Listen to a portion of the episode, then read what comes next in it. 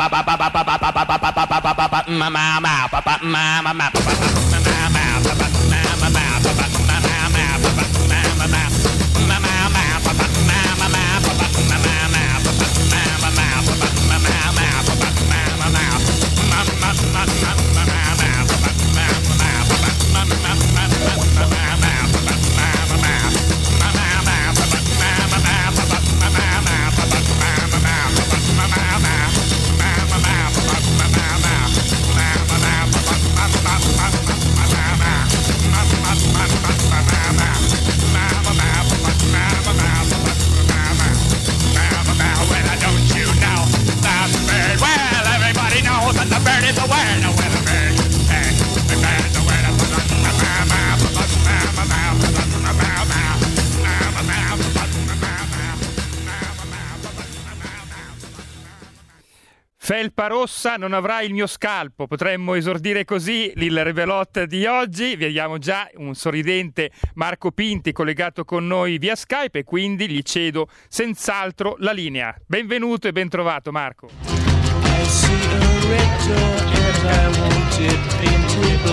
Oggi vedermi anche in questa luce caravaggesca un po', un po' avanguardista. eh. Devo dire che sono quasi più illuminato del solito.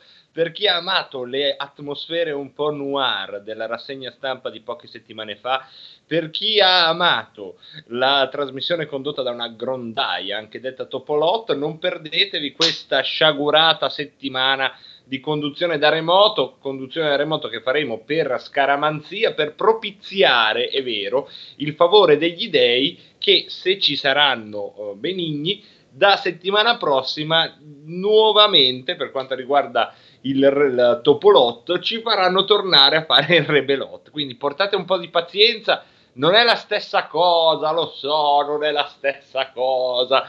Però ci siamo, cioè anche quando le, le situazioni sono un po' così, prendiamo il bello, il buono e che ci siamo anche oggi. Chiedo a Giulio Cesare Carnelli, che è alla parte tecnica e che ringrazio oggi più che mai, se l'audio si sente bene oppure se ha dei...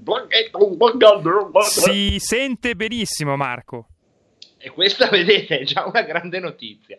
Allora, questa settimana mh, vi manderemo tutti i contributi possibili, perché con tutto il bene che io mi posso volere, e vi assicuro me ne voglio abbastanza, cioè, c'è un buon rapporto, insomma, 35 anni di convivenza, sapete, io e me stesso siamo un po' quelle coppie lì, non abbiamo neanche più bisogno di parlarci più di tanto.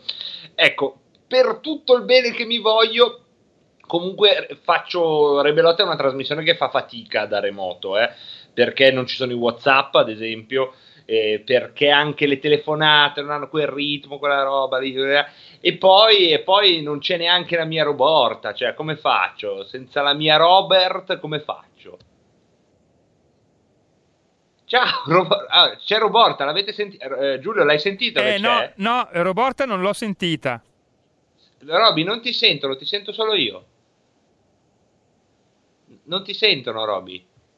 Non l'hai sentita neanche ora? No, purtroppo non si sente.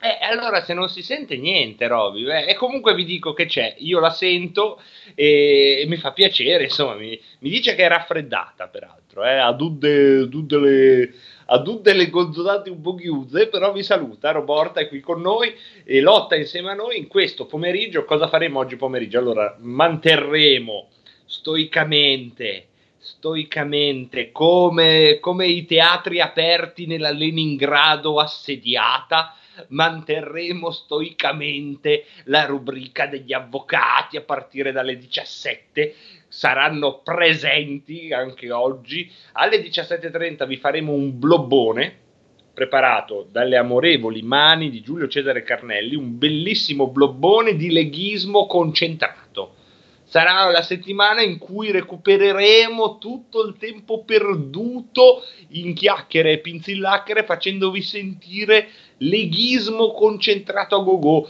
Il, il trittico delle 17.30 ci propone eh, Dario Galli, Olle, e lì Olle, Alberto Bagnai, primo violino al Senato, e poi Alessandra Locatelli, tom, pom, pom, pom, pom, tutti e tre alle 17.30. Alle 17 vi ho già detto gli avvocati, poi segui la Lega versione ridotta, le ultime notizie, insomma in qualche modo cercheremo di esserci anche oggi, benché, benché con tutte le normali lungaggini, tutte le problematiche che potete immaginare, ho detto problematiche, vedete, vedete che mi fa male Skype, ho anche detto la parola problematiche che andrebbe tolta dal, dal dizionario Ce l'avete il dizionario? Lo, lo avete ogni volta che c'è Rebelot? Io mi auguro che anche eh, nella, nella, didattica a distanza, ragazzi, abbiate il dizionario, eh? anche oggi. Un saluto agli odontotecnici che staranno, staranno continuando a lavorare. Li hanno chiusi gli odontotecnici o sono aperti? Ovviamente mi chiedo se li hanno chiusi nella pregiata zona rossa, eh? da, dove, da dove vi stiamo parlando, con anche Vermiglia Felpa che appunto sta a tema della zona rossa. Comunque, eh, cosa facciamo in questo inizio? Se lo volete, le linee sono aperte, con tutte le difficoltà del caso, ma grazie ai sapienti mezzi che una parte è stata la rivoluzione digitale, dall'altra il buon vecchio novecentesco telefono, questa unione di tempi così antitetici eppure presenti, se volete allo 02 66 20 35 29 ci potete raggiungere telefonicamente in questi primi 16 minuti, potete fare una riflessione seria, potete farla semiseria, potete farci una domanda, darvi una risposta, potete affront- prendere un po' il bandolo della matassa come volete, perché da remoto, diciamo, la conduzione diventa ancora più democratica, nel senso che se da, da, studio posso dirvi che sto facendo il conduttore, da remoto sono uno, uno di quelli che sono collegati al momento, ecco, quello che magari eh, si prende l'obbligo di far girare la palla, ma eh, se volete fatele girare anche voi, le vostre, le vostre. Abbiamo già un ascoltatore in attesa, pronto? Eh, tu pensa che potrebbe essere? Eh beh, eh beh, si inizia sempre con i migliori, eh, Manzoni, benvenuto. Eh, cioè i migliori. Sul terreno pesante escono i migliori, eh. Allora, eh certo, certo. Io... Dalla zona rossa di Gran Canaria. No, che, che qui è sette mesi che non muore più nessuno, c'è un cazzo qua. Ci Vabbè, credo, comunque, eh, lì morite io, solo io, da ridere alle Canarie, da dove io, ci ascolta volevo, il nostro Io volevo fare un appello. La Vai, appella. Rebelot dovrebbe essere condotta da Roborta. Eh, lo so, ma si è, pre- si è buscata no, no, al raffreddore. No, no, aspetta, aspetta, aspetta con eventualmente degli interventi di Marco Bitti. Però deve essere Ma io sono d'accordissimo, eh, caro Manzoni, questo è il mio piano, solo che hai visto, le, le la ragazza insomma sta imparando e poi si, è fragile, oggi si è buscata al raffreddore. Ma, no, e, ma, ma lascia stare che la ragazza si fa da sola, dai. Dici, dici, che si fa da sola? Dici che sono io che faccio un po' troppo la chioccia, hai ragione, eh, può essere eh, che dovrei sì, lasciarla sì, andare. Esatto, esatto lorem ipsum e via, e via, hai ragione, tanto sono pur sempre parole parlate. Scrivetele nel vento, scrivetele sull'acqua di Gran Canaria e scrivetele sulla sabbia se ce n'è. Grazie Manzoni, buona giornata. abbiamo salutato e quindi se volete le linee sono libere. Abbiamo 14 minuti per prendere le vostre telefonate, le vostre opinioni. Io le stimolo su tutte le corde che vi solleticano, cioè se volete fare un intervento serio è sempre il posto giusto, non temete, io sarò prontissimo a riequilibrarmi con eh, la sostituzione del conduttore attuale con quello più serio, più compito. Se invece volete stare sul, sul reale, i tempi congiurano a vostro favore quindi prendete qualsiasi cosa che vedete fuori dalla finestra e eh, 9 su 10 sarà qualcosa di surreale, insomma. Nella migliore delle ipotesi ci sarà qualcuno che cammina con il volto tutto coperto come se fosse un astronauta, quindi figurarsi, è cambiato tutto, è diventato tutto, tutto, tutto hanno proprio rotto il mondo, si è rotto il mondo con questo virus e noi siamo qui Una chiamata. ad aspe- aspettare che si riaggiusti da sé, è questa la prospettiva. Abbiamo la telefonata, pronto? Pronto, buongiorno. Volevo fare una domanda se è possibile, intervengo in questa Chiami. trasmissione, spero che sia giusto. Ecco, io chiedevo, eh, sento in televisione che si accusa Fontana per, eh, eh, per i problemi delle, delle mancanze di eh, ossigeno piuttosto che altro. Sì, Eh, dicevo, ecco, è ossigeno o altre cose importanti negli ospedali. Ecco, vogliamo chiarire, non so se Marco Pinti è in grado, eh, vogliamo chiarire eh, a chi compete, a chi competeva e a chi competerà questa, questa cosa, perché il governo adesso Speranza sta dicendo che dipendeva dalle regioni.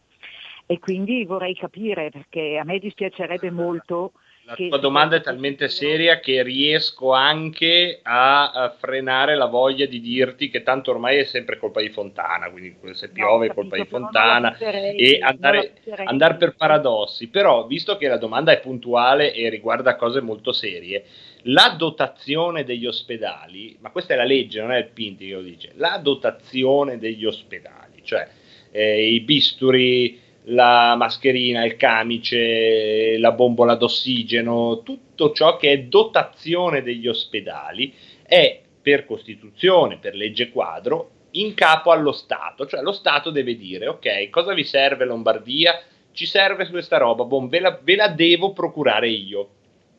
Quindi la competenza di tutto ciò che è materiale sanitario deve arrivare dallo Stato. Questo lo dice la legge quadro sulla uh, sanità. Alle regioni invece c'è l'organizzazione della sanità, quindi l'ospedale lo apriamo lì piuttosto che là, i medici li assumiamo, no beh anche quello è, è borderline, però per intenderci insomma queste cure le facciamo così piuttosto che cos'ha, è più competenza regionale, diciamo la, la regione più che altro ha competenza dell'organizzazione della sanità, ma i materiali devono arrivare dallo Stato, questa è la legge che lo dice. Poi oh, è veramente triste questa roba dove avrete notato, se qualcosa non funziona è colpa degli altri.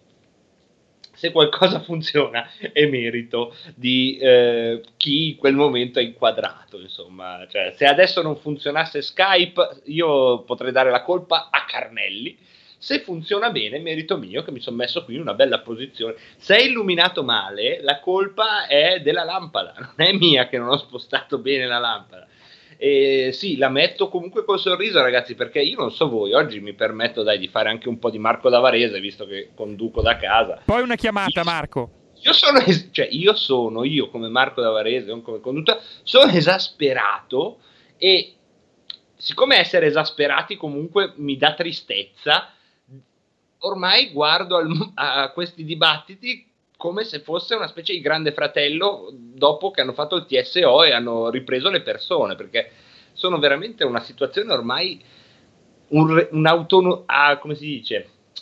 Neanche l'eutanasia, siamo, siamo alla, come si chiama? All'autopsia di, di un paese, ormai stiamo assistendo a questo. Ma abbiamo una telefonata, pronto? Tocca a me? Benvenuta, io chiedo a tutti, scusate, eh, eh, devo ricordarmi di chiedervelo sempre, dite sempre il vostro bellissimo nome, per favore. Certo. Buonasera, sono Maria Buonasera. da Torino. Grazie. Allora, eh, mi ha molto impressionato, eh, mi hanno, perché due cose mi hanno impressionato, a parte tutto il resto. Ehm, quindi, primo, quello che ho sentito in una trasmissione eh, sulla radio, L'uomo e ciò che mangia, mi pare che sia il titolo, dove ehm, eh, si diceva che intanto che c'è questo marasma, questo governo non votato da nessuno sta svendendo tutti gli asset, cioè le cose strategiche, le robe strategiche del paese. L'acqua, ad esempio, deve, è stata svenduta o sta per esserlo alla Francia, i porti di Taranto e Gioia Tauro ai cinesi, e Trieste mi pare che c'è stato un accordo, non so bene, con la Germania. Io dico, ma qui siamo alla follia allo stato puro, cioè questi signori non votati da nessuno, che non hanno la maggioranza del paese, io mi chiedo, ma non c'è un'autorità superiore che freni que- l'andazzo di questo paese che sta andando in rovina? E, e c'è anche un'altra piccola cosetta, cioè il professor Paolo, Paolo Savona aveva ehm, proposto di fare un buono del tesoro poliennale, eh, visto che la BCE era diventata prestatrice di ultima istanza, che non era previsto, però siccome la Germania e la Francia abbastanza, stavano abbastanza male anche loro, eh, quindi comprava i titoli di Stato di Sì. tutti i paesi. Quello che faceva questo governo ha aspettato tanto perché voleva farci prendere a tutti i costi il MES, adesso la BCE ha detto se, non, eh, se i paesi non prendono il MES noi non compriamo più i titoli di Stato invenduti. E Primo, questi sono i vari ricatti a cui poi ovviamente ci si espone. Grazie Maria, prendiamo un'altra telefonata. Pronto? È caduta Marco la seguente. È caduta pensare che io avevo messo fretta alla povera Maria per prendere la seguente, ma la seguente è stata così. eh, ha vissuto il tempo di una stella nel cielo quando è San Lorenzo e fium, neanche il tempo di esprimere il 141esimo desiderio quando li hai finiti, perché ormai sei presidente del Milan, campione di tiro con l'arco, hai una scuderia di quanti cavalli? Quanti cavalli? Quanti? Io È dico non tanti cavalli.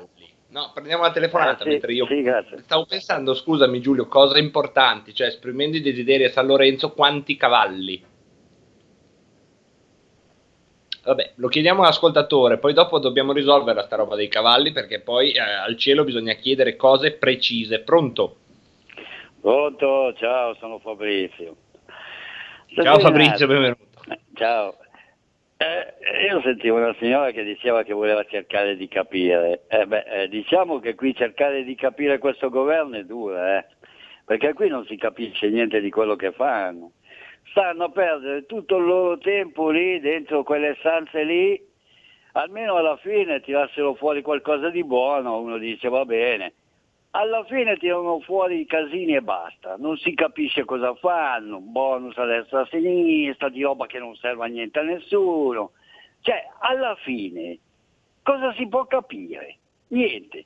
Se vedevo una trasmissione che dicevano che davano miliardi, hanno dato miliardi a destra e a sinistra e nessuno ha visto un becco di un quattrino. Cioè, in poche parole, questi perdono il loro tempo per scogitare il semaforo, la rotonda, lo stop, ma dico, le dico una cosa, ma Mattarella, lui potrebbe cambiare, come ha cambiato sempre, potrebbe, potrebbe cambiare anche questi.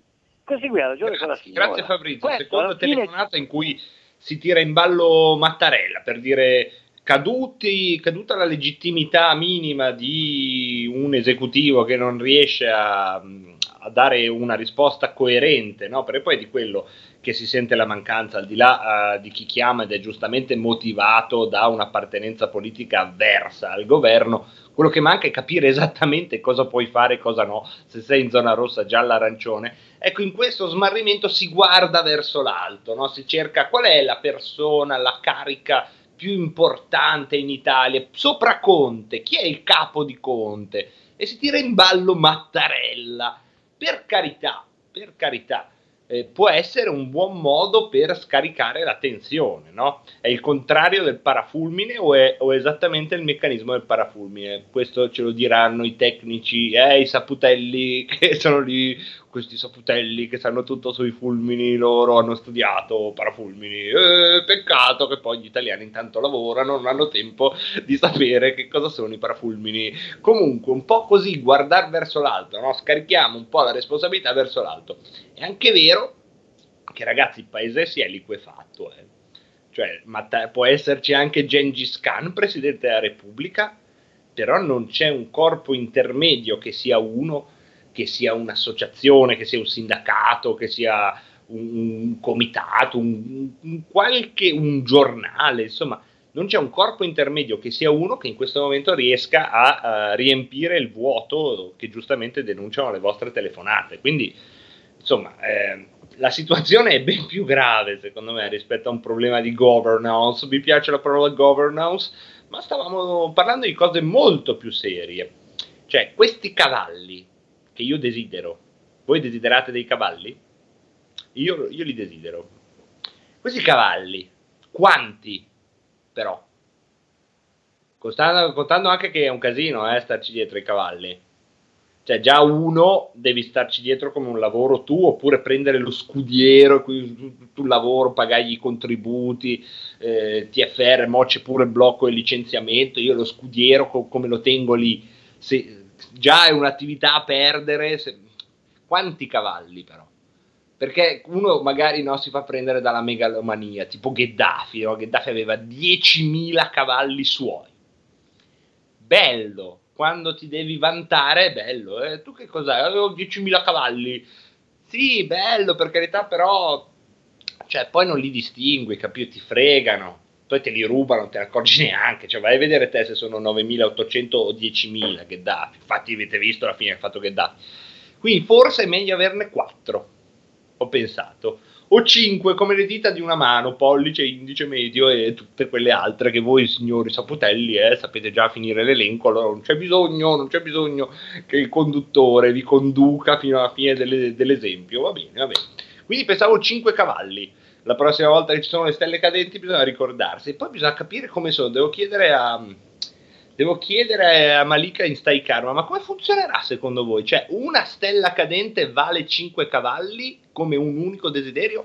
Oppure per avere 5 cavalli devo spendere 5 stelle cadenti? Sono domande, eh? Sono domande. Qualcuno starà borbottando, eh, però dobbiamo parlare di robe più serie. Ragazzi, si è liquefatto il mondo. Sono Marco, rimaste ultima chiamata prima solo della le pubblicità. cose che volete fare. Nel mio caso sono 5 cavalli. Prendiamo una telefonata, pronto? Pronto? Ciao Pinti, sono. Pippo da Como. Stai attento, Benvenuto. io sabato ho, per, per caso ho guardato Rai 3 perché c'erano dopo il notiziario regionale. Niente, eh, Report è riuscita ad avere eh, la- mm, il, il segretato sul- sulla questione Lombardia.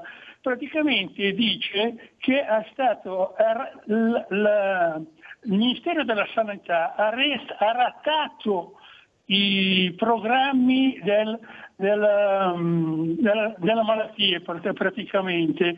Praticamente eh, l'ha segretato per non essere incolpato degli sbagli che si è fatto. di cui si parlava ad Poi, aprile. stasera- Grazie eh, Pippo, anche questa è un'altra ombra su questa storia, cioè che c'era un dossier, un piano segreto su cosa fare, ma era talmente segreto che il governo non l'ha condiviso con le regioni.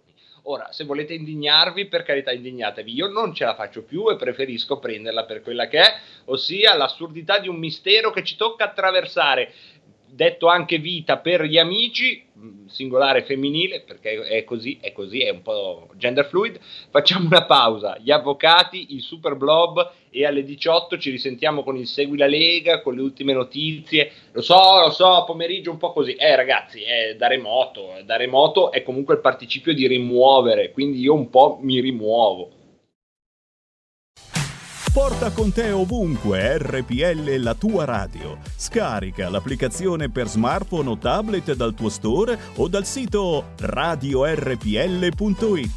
Cosa aspetti? Radio Padania presenta Coming Soon Radio, quotidiano di informazione cinematografica.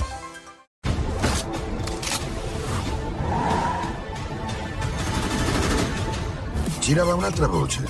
Dicevano che eri stato morso da un cobra reale. Sì, e come? Ma dopo cinque giorni di dolore straziante, il cobra è morto. Quegli scimi della mafia ti vogliono morto per tornare alla situazione di prima. Ma io so qual è la verità. Non si torna indietro. Tu hai cambiato tutto. Io no, cinese. Io Corea. Beh, fa lo stesso. Vieni nel mio paese, prendi i miei soldi, non hai neanche il riguardo di imparare la lingua. Oh. Io ne ho viste cose che voi umani non potreste immaginarvi.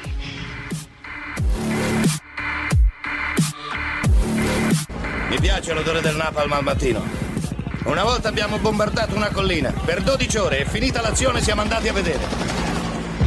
Non c'era più neanche l'ombra di quegli sporchi bastardi. Profumava come... come di vittoria. Perché quando il gioco si fa duro, i duri cominciano a giocare.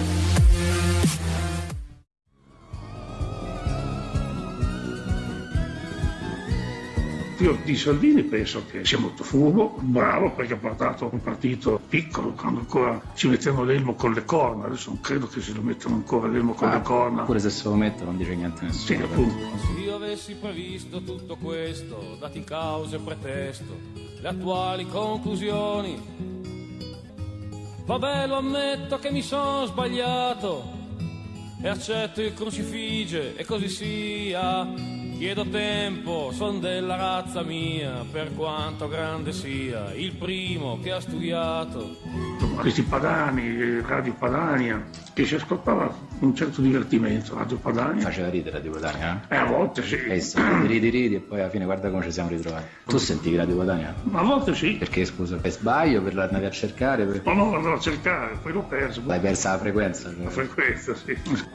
Guccini si sentiva Radio Padania. Vabbè, lo ammetto che mi sono sbagliato e accetto il crucifige e così sia.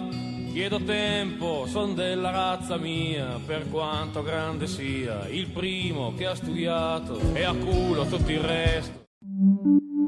Da oggi la tua radio È ascoltabile anche con la televisione in digitale. Sul telecomando della televisione digitale o del tuo ricevitore digitale puoi scegliere se vedere la TV o ascoltare la radio. Risintonizza i canali radio e troverai anche RPL, canale 740. la tua radio. Radio RPL, torniamo in diretta, ritroveremo Marco Pinti alle ore 18, ora giustizia è fatta con Alessandro Marelli e gli avvocati che presenterà lui, poi dalle 18, dalle, scusate, dalle 17.30 al termine di giustizia è fatta eh, ci, sarà, eh, ci saranno gli interventi di Alberto Bagnai, Dario Galli e della deputata eh, Alessandra Locatelli. Alla linea a te Alessandro. Sì, buongiorno a tutti i nostri radioascoltatori e radioascoltatrici, ben ritrovati con il nostro appuntamento settimanale di Giustizia e Fatta. E intanto diamo subito il ben ritrovato al nostro avvocato Gian Alberico De Vecchi. Ciao Gian Alberico.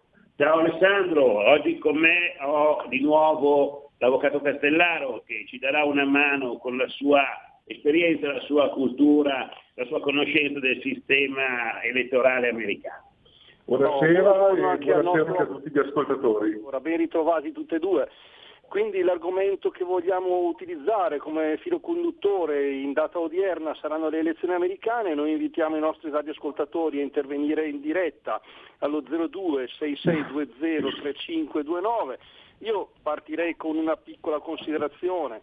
Sento tanti che dicono sì, vabbè, noi abbiamo già le nostre rogne a casa nostra, che ce ne frega se ce n'è uno, se ce n'è altro in America, è così lontana l'America, abbiamo i nostri problemi. Beh, eh, sicuramente l'America è lontana, però l'America ce l'abbiamo in casa, ce l'abbiamo in casa perché facciamo parte della Nato, perché eh, io sono di Brescia e a Ghedi abbiamo gli americani con tutte le conseguenze che eh, implica la cosa, Eh, li abbiamo molto vicini nella nostra politica perché ricordiamo che quando è scattata la primavera araba eh, il signor Biden che era presidente, eh, che era, scusate, che era eh, il, braccio di, di Obama e che oggi è presidente, ha fatto delle scelte politiche che hanno condizionato pesantemente le nostre eh, relazioni con quel paese, sia dal punto di vista economico che diplomatico, c'è tuttora una situazione disastro in, in Libia che ha delle implicazioni che vediamo quotidianamente quando ad esempio arrivano barconi o quando si sente di, eh, di guerra, guerriglia e eh, situazioni di politica internazionale che prima non esistevano, quindi i fiancheggiatori del, della Francia in questa azione di liberazione del eh, Nord Africa hanno fatto un clamoroso buco nell'acqua e, e questo riguarda eh, pesantemente anche noi. Tuttora no, non dimentichiamoci Alessandro, quando... Alessandro, non dimentichiamoci che ci sono 17 nostri marittimi eh, lavoratori del comparto ittico che sono da settembre eh, trattenuti in Libia. E noi eh, diciamo che su questo stiamo scontando anche dell'imperizia, dell'impreparazione del nostro governo e, e, insomma è una cosa che veramente dovrebbe essere risolta in tempi, in tempi brevi, in tempo reale, ecco invece sono sono più di due mesi che questa situazione Certamente, sì, sì, sicuramente c'è tutto un insieme di cause con cause, di circostanze, però insomma, quando guardiamo a eh, chi eh, governa la nazione più potente del pianeta, forse un pochino di, eh, di, attenzione dovremmo riservarla, cioè mi viene da ridere quando sento i fenomeni che dicono ma chi se ne frega, abbiamo già i nostri problemi, chi se ne frega un accidente, perché ai nostri problemi poi se ne aggiungono tanti altri di cui tuttora oggi stiamo pagando le conseguenze. Quindi non ti rubo altro tempo, sento eh, che sei veramente scalpitante quest'oggi, a te la parola caro Gianaberico. No, no, no, assolutamente, non è mai tempo rubato, anzi i tuoi interventi sono sempre bene accetti perché la tua esperienza è fondamentale, soprattutto sul piano politico. Io quello che volevo dire eh, era, eh, quello che volevo fare era un piccolo intervento eh, per spiegare il meccanismo, prima di tutto il meccanismo elettorale americano che ci consente poi eh, di capire quello che sta succedendo adesso è quell'attività di carattere giudiziale che si sta delineando eh, nei tribunali, davanti ai tribunali america- eh, statunitensi ed in prospettiva che dovrebbe essere poi eh, esaminata dalla Corte Suprema. Allora, eh, innanzitutto bisogna tenere presente che il sistema elettorale americano, il sistema che porta all'elezione del Presidente degli Stati Uniti d'America, è un sistema cosiddetto indiretto, gli elettori non eleggono direttamente il Presidente eh, della, degli Stati Uniti, ma eleggono dei grandi elettori, cioè delle persone che hanno il mandato poi di esprimere eh, il loro voto eh, a Washington, eh, ma eh, in sintonia col mandato ricevuto dagli elettori. Eh, questi grandi elettori sono distribuiti nel paese eh, in numero mh, proporzionale alla, eh, agli abitanti di, ciascun sta- di ciascuno Stato. Eh, per, eh, cioè, a, titolo, a titolo d'esempio eh, ci sono in ehm, esempio, 55 grandi elettori, in Texas 38, parliamo chiaramente degli stati più densamente popolati degli Stati Uniti d'America, il numero si fa via via inferiore secondo la popolazione, quindi dovrebbe trattarsi di un numero proporzionale in modo da poter esprimere diciamo, quello che è il peso anche demografico dei singoli stati in quella che è poi la corsa elettorale che porta all'elezione del nuovo, del nuovo Presidente. Ecco, ma il principio però, che è tipico della democrazia americana, è che chi vince piglia tutto. Per cui un solo voto in più espresso a favore di un candidato in uno Stato fa sì che tutti i grandi elettori che la Costituzione statunitense prevede quello stato, per quello Stato debbano poi esprimere il voto in sintonia con il candidato che è risultato il eh, prendere il maggior numero di voti in quello Stato. Quindi se per ipotesi eh, Trump dovesse eh, vincere con uno scarto di 20.000 voti in California, si porterebbe a casa tutti e 55 i grandi elettori che la eh, legge elettorale statunitense riserva alla California.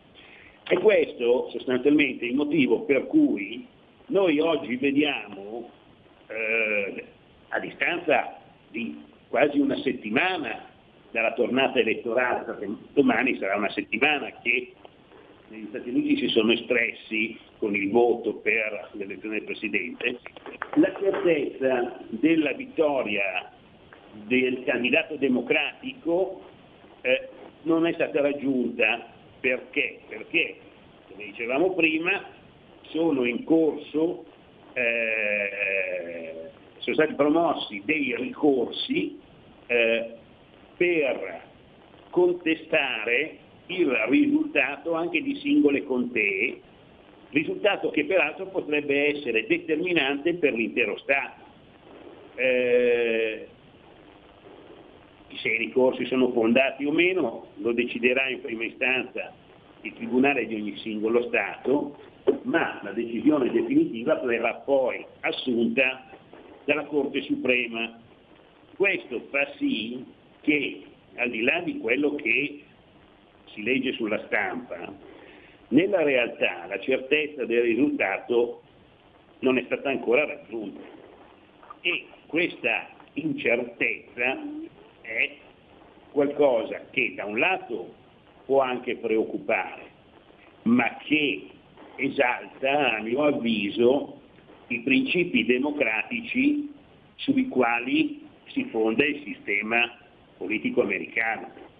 Eh, non so, anche tu avrai letto sulla stampa quali sono eh, le ragioni che sono state sostenute, sono in questi, questi momenti sono sostenute eh, dai repubblicani eh, che non eh, accettano il risultato elettorale che pare essere emerso dalle urne.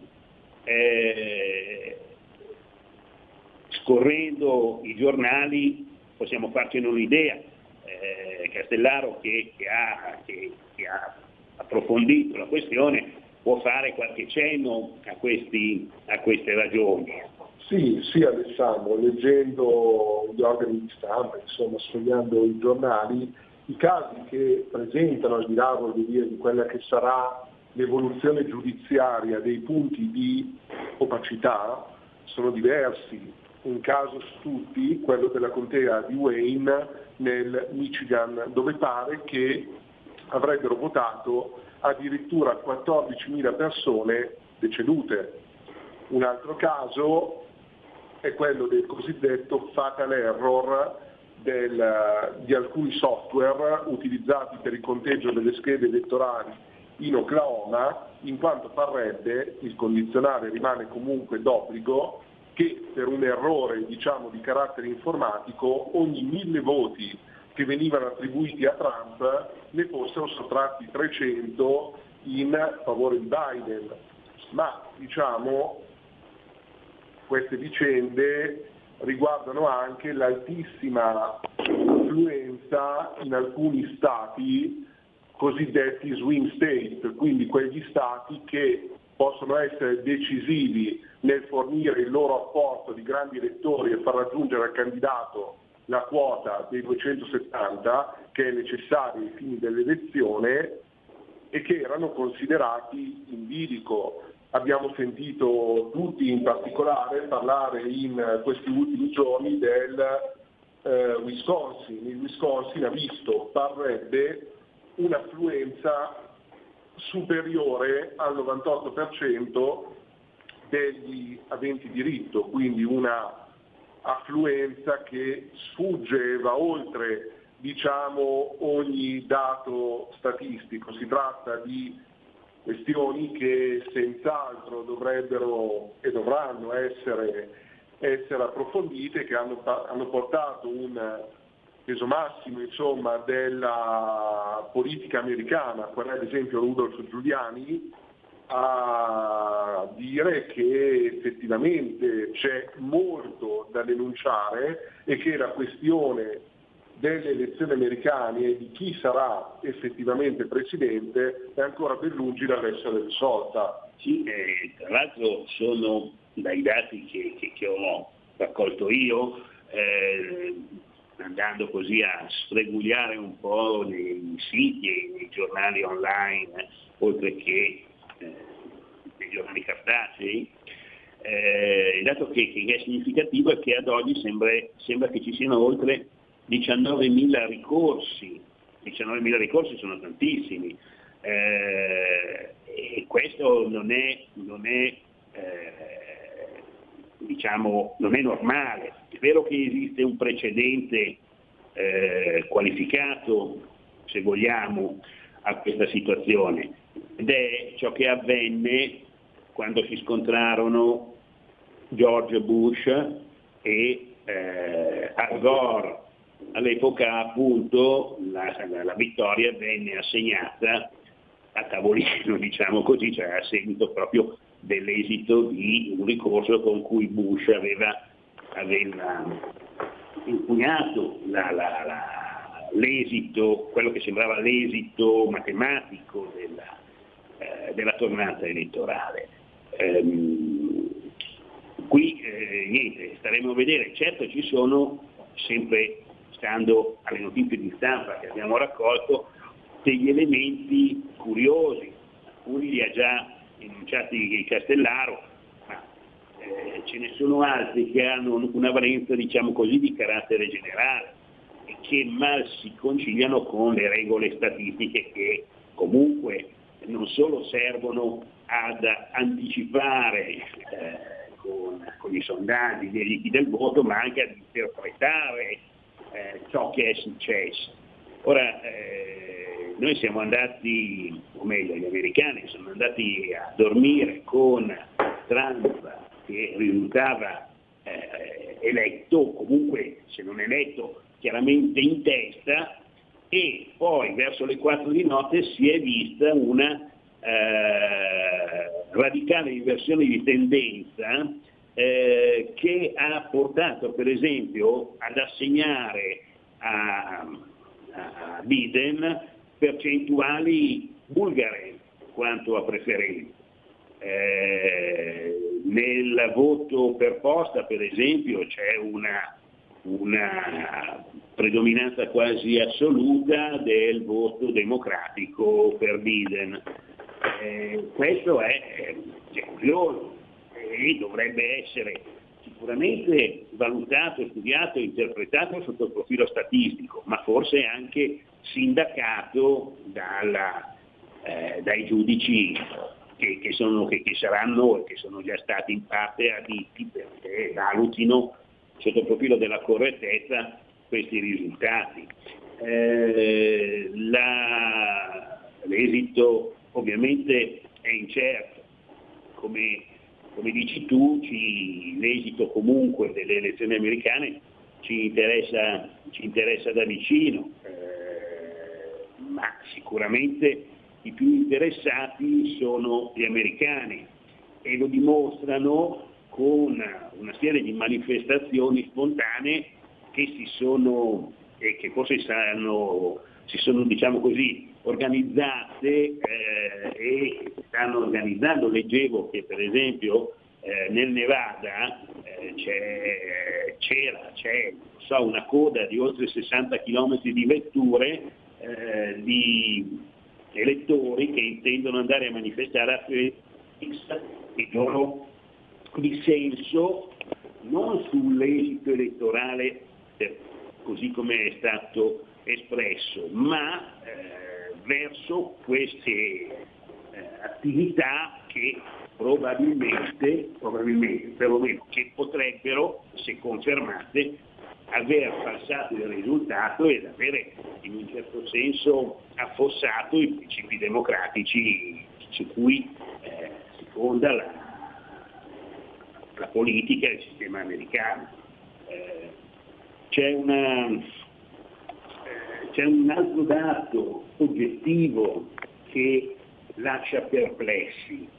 Eh, tutto è possibile, ma eh, Biden avrebbe in numero assoluto avuto più voti di Obama quando eh, si sa che Obama come afroamericano aveva la possibilità di attingere ad un elettorato che in queste elezioni invece sembrerebbe essere un po' più distaccato dalla tornata, l'elettorato afroamericano. Eh, la, la, la, perplessità è d'obbligo quando si vedono questi, questi risultati. Certo che eh, alla fine io ritengo che il sistema, il sistema americano eh, riuscirà a trovare in sé quegli, quelle risorse, quegli anticorpi che porteranno alla, alla verità, qualunque essa sia, perché per carità non è certo, eh, non siamo certo in, in condizioni noi di eh, valutare oggi la correttezza o meno del risultato elettorale che per la verità eh, non solo non è stato accettato, come si dice, riconosciuto da, da, Trump, ma nemmeno è stato proclamato. E tra l'altro leggevo, se non è, se non è una, una, notizia, una bufala, che anche il Presidente del Messico ha dichiarato di non, eh, cioè che è presto per, per, riconoscere il risultato americano, quale, quale è stato eh, enunciato dai, dai media mainstream. Ecco stato comunque, se posso spendere due parole, eh, su, su, in un giudizio così di, di, di carattere eh, generale, c'è stato comunque una, un risultato che è, è oggettivo, eh, che, che non, su cui non ci si può, eh, su cui si deve condividere, eh, ed è che queste elezioni hanno dimostrato da un lato che gli Stati Uniti sono profondamente divisi quanto alla individuazione del comandante in capo e poi che comunque eh, Trump gode di un significativo seguito nel popolo americano. Un seguito che leggendo la stampa, seguendo i media, eh, sarebbe difficile da giustificare, probabilmente eh, la sensibilità del popolo americano va oltre, eh, va oltre eh, le notizie di stampa, le notizie dei media e si forma sull'esperienza quotidiana. Eh, Trump aveva ridotto prima del Covid a poco più del 2% la disoccupazione negli Stati Uniti. Eh, la, eh, la, l'economia americana andava a gonfie vele e certo non poteva godere delle simpatie della, dei media che non, vedeva, non, non perdevano occasione per criticarlo. Forse, e non so se questo è nell'interesse dell'Italia o dell'Europa in genere. Forse però la sua attenzione per gli interessi del, del, del suo popolo, del popolo americano, eh, aveva per quel popolo, ha per quel popolo dato i risultati che lui, lui perseguiva, no Alessandro? Tu che dici? Certamente. Eh, eh, non, eh, non si tratta qui di, di fare una valutazione di convenienza per il nostro Paese. Non lo so se la sponda americana in, una, eh, in un'ottica di, di, convenienza avrebbe dato con Trump o darà con Trump all'Europa e all'Italia in particolare dei risultati migliori che non una sponda democratica, una sponda governata da, da Biden e dai, dai, dai democratici. Gli analisti deporrebbero invece per una maggior convenienza di una continuità della politica trampiana per il popolo americano che non per un cambio di rotta in senso più mondialista, ecco, come sembrerebbe essere quello eh, prospettato dalla, dalla, presidenza Biden, da, da, dalle, dalle, eh, dalle, proposte, dalle, dalle, ipotesi, dai programmi, dai programmi che, che Biden ha enunciato durante la sua campagna elettorale. Staremo a vedere, certo il periodo che stiamo attraversando è un periodo foriero di, di novità, ecco, diciamo così. Potranno essere novità positive, potranno essere novità negative, eh, però noi non possiamo far altro che, che accettare quello che, che ci arriverà. Va bene? Benissimo, allora io se non hai altro da aggiungere direi di fare il giro dei saluti e di ringraziamenti. Che, mm, quindi caro Gian Alberico, grazie per essere stato con noi, eh, grazie all'Avvocato Castellaro che salutiamo e che aspettiamo per la prossima quando sarà possibile.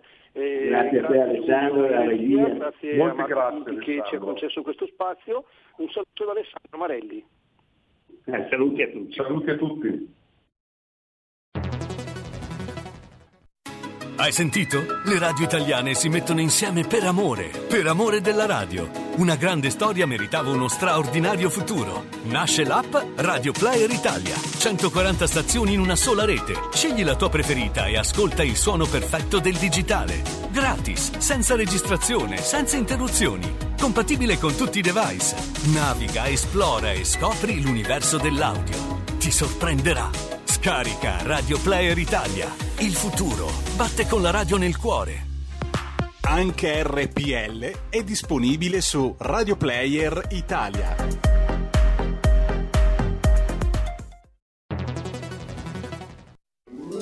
Stai ascoltando RPL. La tua voce libera, senza filtri né censura. La tua radio.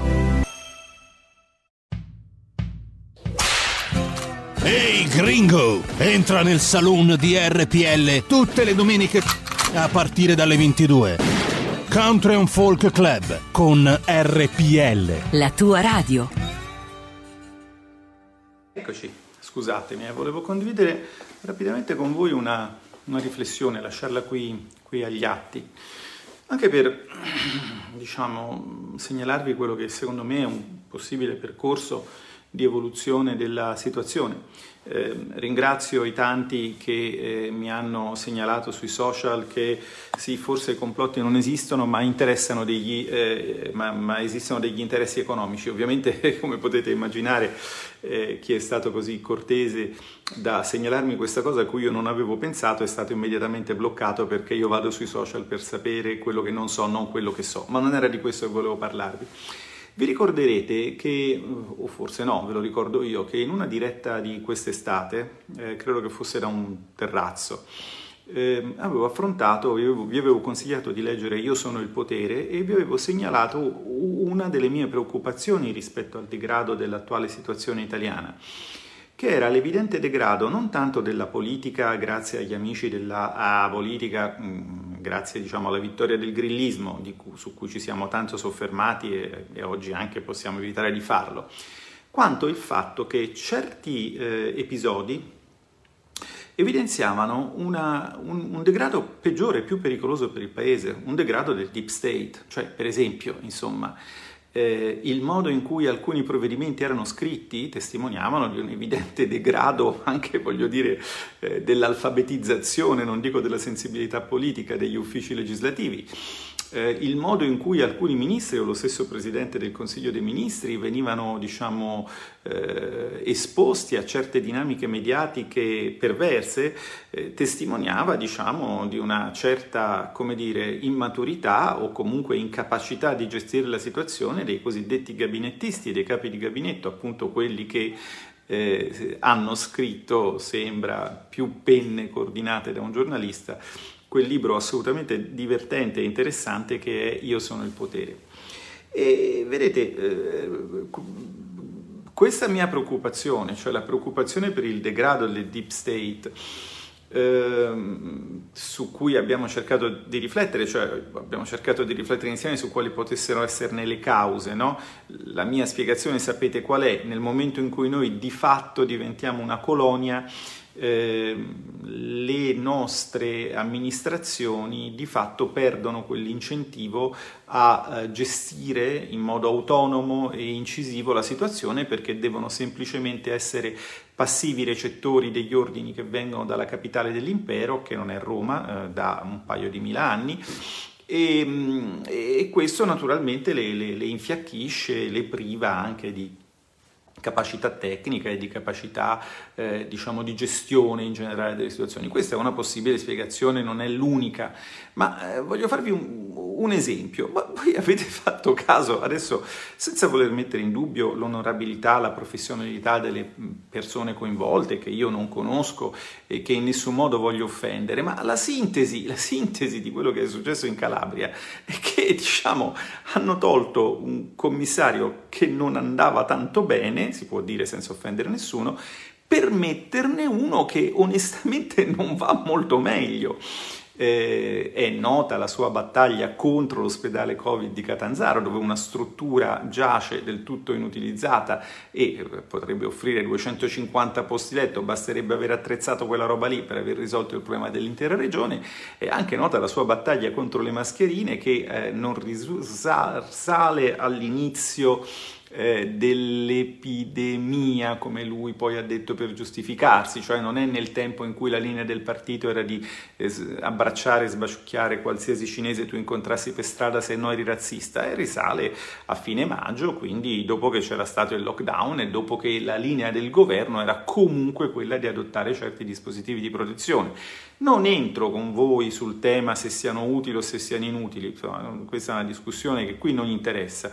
Interessa il punto che se la linea del governo è quella, dato che i commissari sono espressione del governo e quindi il fallimento dei commissari, peraltro un fallimento del governo, non della regione o delle autonomie. Se il commissario fallisce ha fallito il governo che ha nominato quel commissario, se la linea del governo è di un certo tipo, un eh, nominare commissario uno che la contesta in modo fondato o infondato non mi interessa, sicuramente folcloristico, eh, crea quantomeno la ragionevole presunzione che ci saranno poi degli attriti o delle difficoltà di comunicazione. Insomma, uno che non aveva capito a fine maggio che i suoi amici la mascherina la volevano, forse non capisce anche qualcos'altro, ma mm, fatti suoi.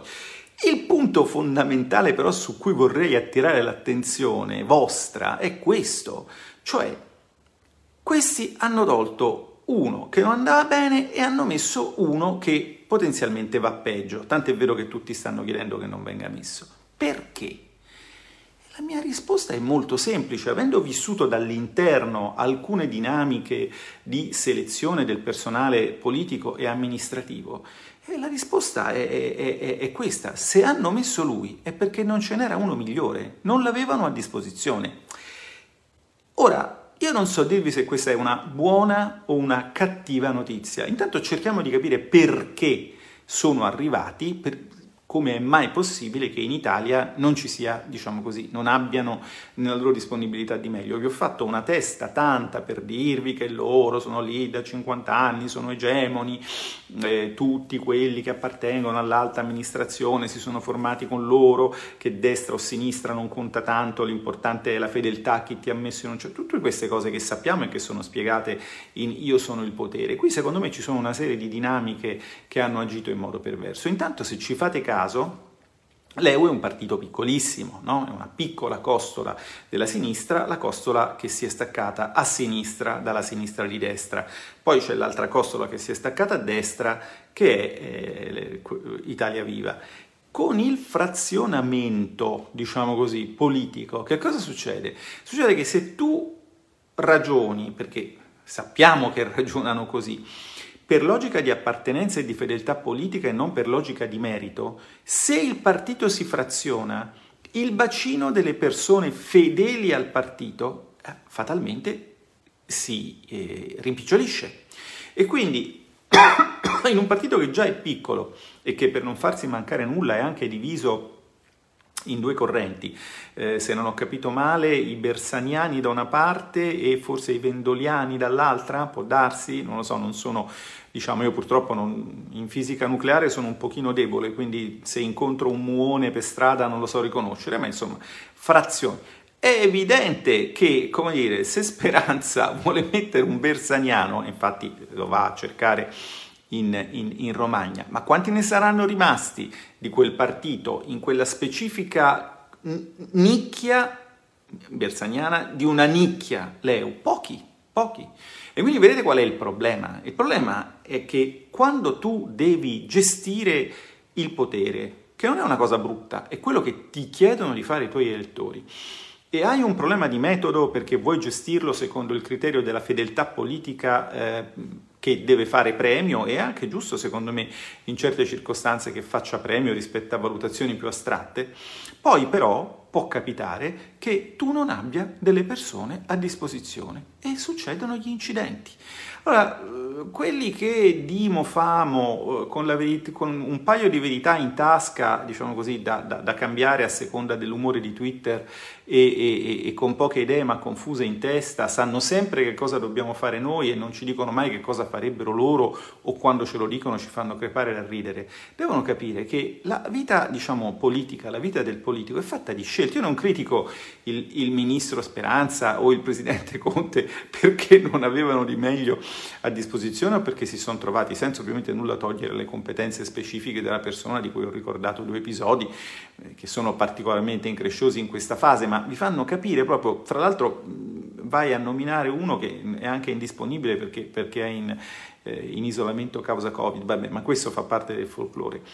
Spero di avervi capito, eh, chiarito qual è il problema, diciamo, strutturale. Quando si dice ma mancano le persone, si dice questo. E come vedete non mancano solo diciamo, a noi, mancano anche e soprattutto a loro. Direi soprattutto perché in questo momento sono loro che ce la devono mettere, essendo che loro in questo momento sono al governo. Eh, noi stiamo lavorando, noi stiamo lavorando affinché quando toccherà a noi ci siano delle persone competenti eh, che abbiano quel minimo di affidabilità eh, nel senso di condividere gli ideali, la visione del mondo che, che, che abbiamo, che possano essere utilmente eh, eh, valorizzate nei posti in cui alla politica viene concesso di dire la sua, perché poi ci sono dei posti di cui la politica deve legittimamente disinteressarsi. A mio avviso, come sapete, e qui chiudo, uno dei posti di cui la politica deve legittimamente disinteressarsi non è la Banca d'Italia, perché in tutta Europa o il governo o il Parlamento o tutte e due partecipano al processo di nomina dei vertici, quella è una partita che non è chiusa, è solo rinviata, ma di questo parleremo un'altra volta. E adesso vado a sentirmi le audizioni. Buon pomeriggio e andateci anche voi se avete eh, l'occasione, perché eh, è abbastanza interessante vedere quali sono le osservazioni che i rappresentanti delle categorie stanno facendo al governo. A dopo. Un grosso abbraccio a tutti quanti da Nadine e Marcus Dardi. In esclusiva su RPL vi presentiamo Mangio, bevo e canto all'italiana dove vi raccontiamo la storia della canzone italiana. Dai Longobardi al 2000. Insieme alla storia di alcuni piatti tipici italiani e di alcuni vini. Buon ascolto! Ogni sabato dalle 14.30, solo su RPL, la tua radio. Collegamento vado da Brugnoli. Galli. Sì, buongiorno. Ma diciamo che la situazione eh, sicuramente non è semplicissima, peraltro ce lo si aspettava tutti perché si sapeva che comunque con, con l'arrivo della brutta stagione ci sarebbe stata una recrudescenza della, della situazione. Eh, il discorso eh, della chiusura così come la si sta facendo diciamo, ha sicuramente degli aspetti come dire, poco comprensibili, cioè voglio dire nel senso che non so, per esempio il discorso banale dei parrucchieri sì e le estetiste no, piuttosto che delle palestre prima aperte, sistemate poi chiuse, insomma lasciamo perdere questi aspetti, voglio dire che, che non, non, voglio fare polemiche che in questo momento potrebbero risultare eh, marginali. Sicuramente una, un'attenzione particolare è indispensabile, eh, noi siamo comunque sempre stati per il fatto che da una parte massima attenzione ai comportamenti individuali e diciamo le regole collettive, però non si può bloccare il Paese con tutte le difficoltà che capiamo questo comporti, ma un altro blocco economico importante difficilmente potrebbe essere affrontato e superato dall'Italia nel suo complesso. Quello che rileviamo anche qui proprio con spirito costruttivo per quanto possa essere, tra virgolette, non solo per fare critica, come dire, inutile, è che comunque diciamo in questi mesi, se invece di parlare di banchi a rotelle, di cui non si parla più e che peraltro non sono arrivati e rispetto ai quali nessuno ha mai spiegato l'utilità, piuttosto che tante altre cose come i monopattini o le biciclette, ecco magari se le cose che in maniera autonoma a questo punto le regioni stanno arrangiandosi a fare da sole, lo si fosse preparato a livello centrale di protezione civile, di commissario per tutta Italia. Quindi un sistema sanitario parallelo, che è quello che si sta organizzando adesso, in maniera da tenere separato il più possibile diciamo, eh, i pazienti Covid, rispetto agli altri, senza intasare in maniera indiscriminata tutti gli ospedali, sarebbe stato veramente il minimo mm. sindacale. Un numero su mm. tutto, cioè avevamo 5.000 terapie intensive a gennaio, prima che iniziasse tutta la problematica, oggi ne abbiamo forse 1.500-2.000 in più, ci sono stati otto mesi di mezzo tempo, di tempo eh, quindi insomma, la, la, l'abbiamo detto, non, non, siamo riusciti, non siamo riusciti ad arrivare a quel numero appunto che in quel momento ehm, si era preventivato. Eh, voglio sentire anche Galli, insomma conosciamo bene la posizione di Galli, ce l'ha spiegata peraltro più volte qui a Start la posizione della Lega, ma voglio sentirla di nuovo. Sì, no, diciamo che noi sul MES da un punto di vista, tra virgolette, tecnico abbiamo veramente poco da aggiungere. Il problema non è tanto il prestito, ma le condizioni del prestito. È comunque un prestito privilegiato, sappiamo tutte le cose che sappiamo che lo stesso Conte, devo dire, nel suo andamento rettamente ondivago di giustificare in maniera ugualmente convincente e una posizione e l'altra, ha detto tutto il contrario di tutto, però nelle ultime uscite sul MES mi pare che alla fine ha detto le stesse cose che abbiamo detto noi della Lega, quindi credo che questo non sia più il problema, nel senso che noi da opposizione... Ma in maggioranza, Galli, il tema MES ormai è un tema quasi esclusivamente politico. No, ma di fatti stavo arrivando a questo, cioè nel senso che ha perfettamente ragione. Da un punto di vista strettamente tecnico, tra virgolette, noi da aggiungere non abbiamo più niente. A questo punto la posizione nostra è al governo sono loro, facciano un po' quello che vogliono. L'unica cosa che non possono fare è continuare a parlare come se fosse un problema dell'opposizione, il discorso del MES, quando in realtà il problema è puramente politico al loro interno. Ma lo stesso possiamo dire per il Recovery Fund, ormai non lo si sta dicendo e tra un po' lo si dovrà dire, ma siamo già gravemente in ritardo anche su questa questione. Come sempre, voglio dire, quando c'è da programmare, da pianificare qualcosa, questo governo è totalmente incapace, il piano per andare ad utilizzare al meglio i soldi che eventualmente arriveranno con Recovery Fund non è ancora iniziato. Però mh, una nota velocissima, qualche mese fa è stato proprio dileggiato da tutti, in Parlamento ci sono stati degli interventi veramente irricevibili, sulla stampa lo stesso, il governatore Fontana che ha fatto con 20 milioni di peraltro fondi privati, un ospedale in fiera con 200 posti di terapia intensiva, 20 milioni 200 posti. Allora con un miliardo, un miliardo dei 140 che sono stati messi in campo in questi mesi, si sarebbero fatti con la stessa logica 5.000 punti di terapia intensiva, cioè il doppio di quello che avevamo prima. Con 4 miliardi ne avremmo fatti 20.000 e saremmo stati come la Germania. Cioè, il problema è proprio questo, questo governo parla, litiga, ma sulle cose operative è totalmente assente, proprio perché è mm. incapace di fare le cose. Adesso su, sulla possibilità di lavoro comune ne parliamo, prima volevo sentire sui ristori Galli e poi, poi Gozzi. Ma diciamo che allora, in linea di principio è evidente che nel momento in cui lo Stato, il governo, eh, decide di obbligare dei cittadini a non lavorare, per ragioni oggettive, quindi nessuno contesta le ragioni, è ovvio che contestualmente lo Stato deve garantire a questi cittadini un reddito adeguato a quello che era il lavoro che facevano precedentemente, perché evidentemente non è una scelta loro quella di non poter lavorare. Quindi in linea di principio è ovvio che è una cosa assolutamente condivisibile, anche noi l'abbiamo sempre assolutamente condivisa. Altro modo, questione è la modalità, per cui anche qui comunque qualche pezzo l'hanno messo, ma una serie di attività sono escluse dai ristori. Pensiamo per esempio alla ristorazione, però non è solo il ristorante che è il punto finale della ristorazione, c'è tutta una catena dietro di forniture, di lavori e accessori che in parte sono rimasti fuori da questo primo elenco. Ma la questione è la stessa che dicevo prima, c'è una differenza enorme tra gli annunci e la realtà dei fatti. Allora, mm. c'è qui il Presidente Brugnoli che può confermare ormai è stucchevole, non ci torniamo sopra più, ma ci sono ancora decine di migliaia di persone che aspettano la cassa integrazione dei primi mesi.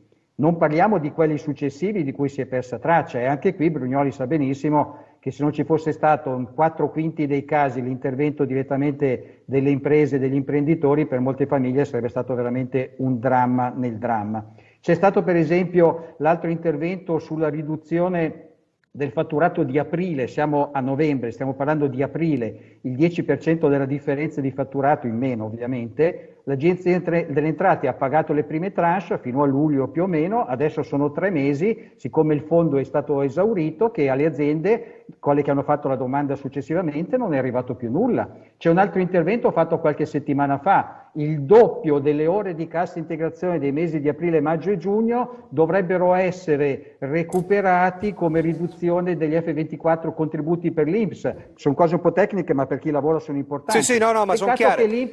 Peccato eh. che l'Inps non abbia fatto il decreto attuativo e quindi i commercialisti non sanno come fare questi ristori. Cioè, allora, Comunque... un conto è andare in televisione a fare la conferenza stampa, un conto è il giorno dopo che sul conto corrente dell'azienda o della partita IVA arrivi effettivamente qualcosa.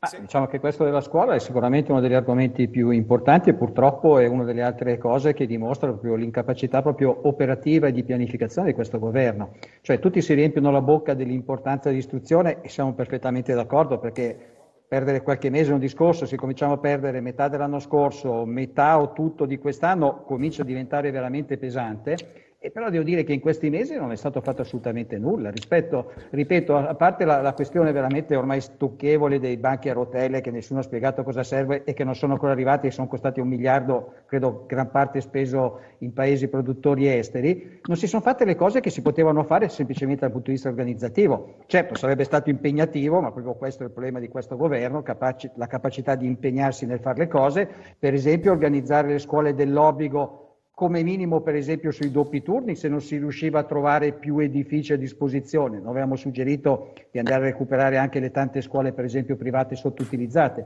o con il trasporto pubblico cioè voglio dire, è ovvio che se tu vuoi dimezzare la presenza sugli autobus, o raddoppi le corse, o raddoppi gli autobus, o raddoppi la, la presenza a scuola in maniera da mettere gli autobus un po' al mattino, un po' al pomeriggio, ma sono cose di una banalità sconcertante che mi, mi sento in imbarazzo a dire, ma che devo dire da parte del Ministro e di tutta la struttura governativa non è stato neanche minimamente preso in considerazione. Chiudo dicendo che questa è una maggioranza che fa delle parole sulla scuola condivisibili, e sulla digitalizzazione condivisibili due dei loro mantra. Poi nella scuola abbiamo visto cosa hanno fatto, cioè nulla. Sul discorso del digitale peggio ancora. Adesso che il nostro paese fosse malmesso da questo punto di vista lo sapevamo anche prima, ma avendo soldi e poteri speciali straordinari da parte di tutti i commissari e comitati scientifici di cui si è dotato questo governo, adesso non voglio banalizzare, ma da ingegnere mettere quattro antenne e tirare quattro cavi in giro per l'Italia in otto mesi era così difficile. Cioè, dopo otto Però mesi Galli la interrompo perché ho solamente due minuti e voglio farle l'ultima domanda. Questa è appunto l'analisi vostra sul lavoro del governo. Però ieri sera l'avrà sentita anche lei, l'intervista a Silvio Berlusconi, insomma, che anche chiaramente in qualche modo torna ad aprire a questo governo, addirittura ad immaginare un sostegno a questo governo a patto che si trovi una modalità di lavoro eh, condivisa. Eh, mi dice la sua, voi che pensate?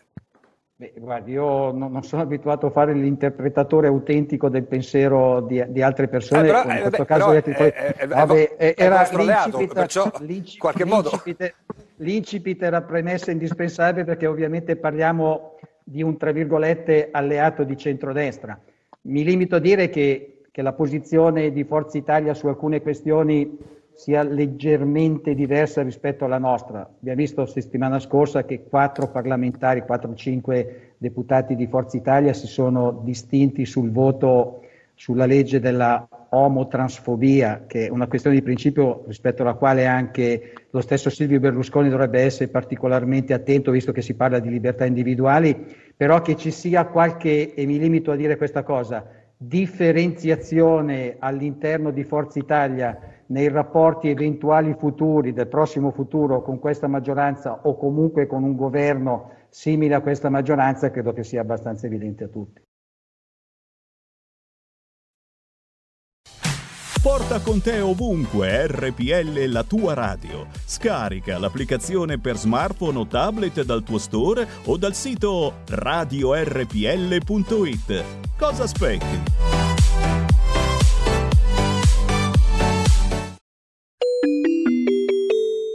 Qui Parlamento. Al Ministro Speranza che oggi passa e dimostra un grande senso di responsabilità, perché io vorrei ricordare a tutti che il Parlamento ha dato compito al Presidente del Consiglio di prendersi la responsabilità di decidere della libertà dei cittadini e non l'ha dato a lei ma noi la ringraziamo perché si vuole fare carico probabilmente del fatto che noi abbiamo un Presidente del Consiglio che non vuole e non ha intenzione di decidere, che non si prende le sue responsabilità e le scarica sui propri ministri.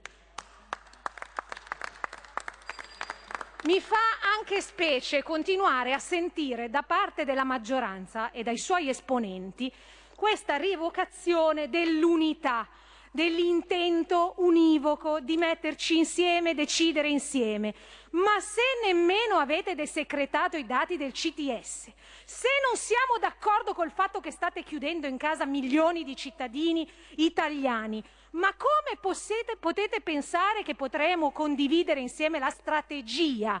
Se c'è stato anche un tentativo da parte del Presidente della Repubblica di chiedervi un confronto leale, e di mediazione con le opposizioni, ma il risultato è che riceviamo continui attacchi alle nostre regioni, ai governatori, ai territori, alle opposizioni, ma quando lo facciamo noi e attacchiamo le vostre politiche assurde, allora noi siamo quelli che strumentalizzano. Invece voi potete tranquillamente attaccare le regioni che stanno invece lavorando per il bene dei cittadini e che hanno tutti qualcosa da ridire su quello che sta succedendo. Questo è l'ennesimo di PCM che ci viene sottoposto tra i tanti, di notte, con misure frammentate, confuse, che gettano nel panico i cittadini e non solo la Lega e non solo l'opposizione, che gettano in uno stato di confusione e di non accettazione di questa strategia politica molti governatori, tra i quali i vostri. Ci sono molti governatori, non solo della Lombardia e del Piemonte, che a tutto diritto contestano le vostre strategie, che si stanno chiedendo cosa diamine stiate facendo con questi dati. Va bene usare la scienza, va bene rispettare alcuni dei criteri che voi avete dato, li ha elencati Ministro Speranza, ne ha elencati 21, ci ha parlato dell'RT, ma poi bisogna capire che peso hanno, come funzionano, chi decide come vengono applicati, se poi le misure che vengono prese non rispecchiano quello che serve alle diverse regioni. E non lo dico io, lo dicono i territori. E io mi chiedo per chi state governando se non sono soddisfatte le regioni, se non sono soddisfatti i sindaci e se la gente sta scendendo in piazza, chi rappresentate voi? Ma volevo anche sottolineare il fatto che il ministro Speranza ha fatto tre considerazioni, le voglio riprendere perché me le sono segnate. Ha parlato del fatto che appunto i numeri contestati sono forniti dalle stesse autorità sanitarie regionali, ma io vorrei dire che non è che perché vengono forniti dati poi dopo si, si applica immediatamente un'etichetta alle varie regioni senza confrontarsi con loro, senza sedersi a un tavolo, senza capire che cosa serve davvero alle regioni. Mi dispiace, ma questo non è così. Qui voi prendete i dati, li scrivete su un foglio e decidete il destino di milioni di persone. Non funziona in questo modo. E ci sono anche i riferimenti alla cabina di regia, una cabina che è stata chiesta alle, dalle regioni di riattivare, visto il difficile momento. Ah, ma ancora una volta si tratta solo di raccogliere i dati e non di come devono essere utilizzati. Lei ci dice che è surreale che si ignori la gravità dei fatti. Noi invece diciamo che è surreale che dopo nove mesi siamo ancora nella stessa situazione di gennaio, febbraio, marzo, quando non avevate capito che cosa diamine stava succedendo. Non possiamo ancora star qui a contare le mascherine. Abbiamo un paese che crolla, la gente disperata. Tra un po' non si morirà più solo di Covid, fortunatamente, ma purtroppo si morirà di fame e si morirà delle altre malattie che non state curando. State chiudendo in casa milioni di italiani, non state gestendo l'emergenza sanitaria, i nostri governatori e i territori ve lo stanno dicendo e voi vi rifiutate di ascoltare. Se non si cambierà rotta, purtroppo questo Paese non affronterà una questione politica, ma affronterà una questione di vita e di morte. E vi ricordo che se fino adesso il Paese ha retto il sistema sanitario ha retto nelle diverse regioni è perché c'è una grande competenza regionale nella gestione sanitaria sui propri territori e negli ospedali, grazie ai medici, agli infermieri che voi ancora non avete aumentato, grazie all'ampliamento dei posti letto e non delle terapie intensive perché i vostri bandi sono arrivati tardi e grazie al sistema delle persone che si stanno arrangiando e non grazie a voi. E se per caso il pensiero di qualche ministro che invece dovrebbe occuparsi di recuperare i nostri pescatori italiani sequestrati in Libia è quello di modificare le competenze regionali in materia di sanità. Vergognatevi, perché invece il vostro compito è quello di dare delle risposte agli italiani adesso e di non di chiuderli in casa. E vi ricordo anche che alle persone potete veramente togliere tutto, ma non la libertà.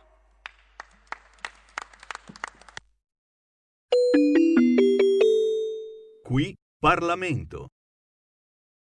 Un mondo oltre l'immaginazione. Un viaggio oltre ogni confine. Comincia l'avventura. Hai solo un'ora. Con Vincent. Movie Time. Ogni sabato dalle ore 16. La prossima volta che vai in vacanza, sia così gentile da farci sapere dove va. Se ti dicessi dove vado, non sarebbe una vacanza.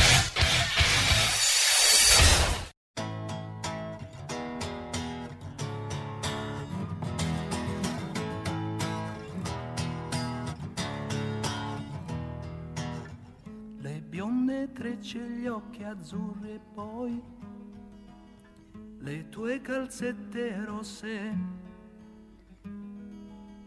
e l'innocenza sulle gote tue, due arance ancor più rosse.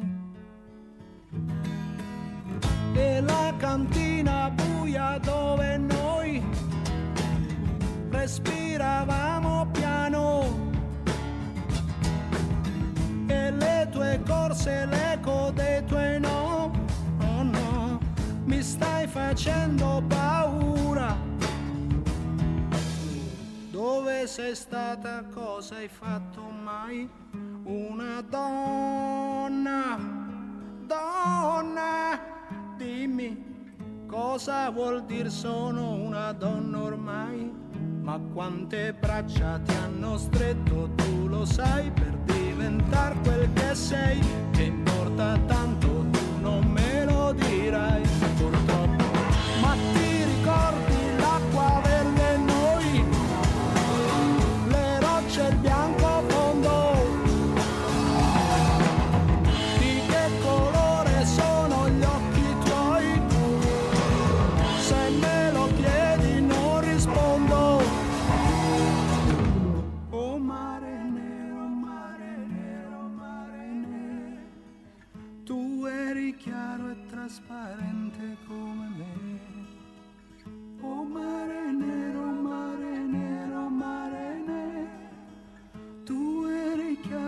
transparente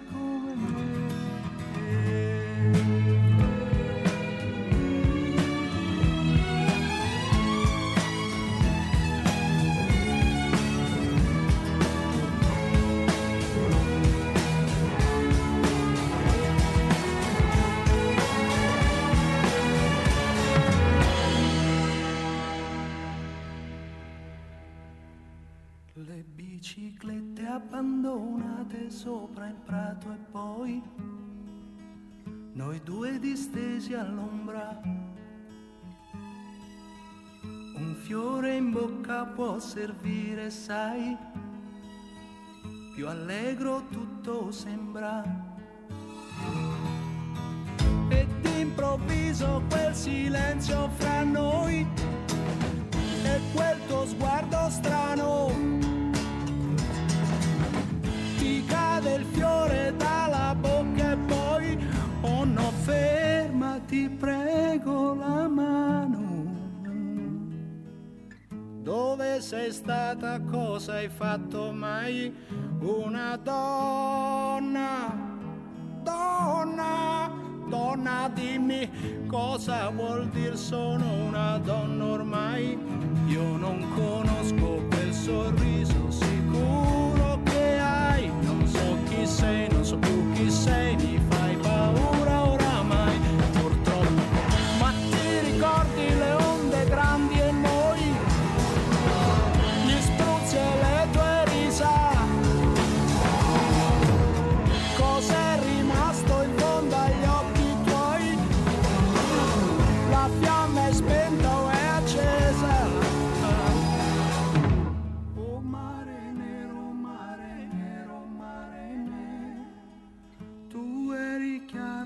trasparente come me. Mare nero, mare nero, mare nero. Tu eri chiaro e trasparente come me.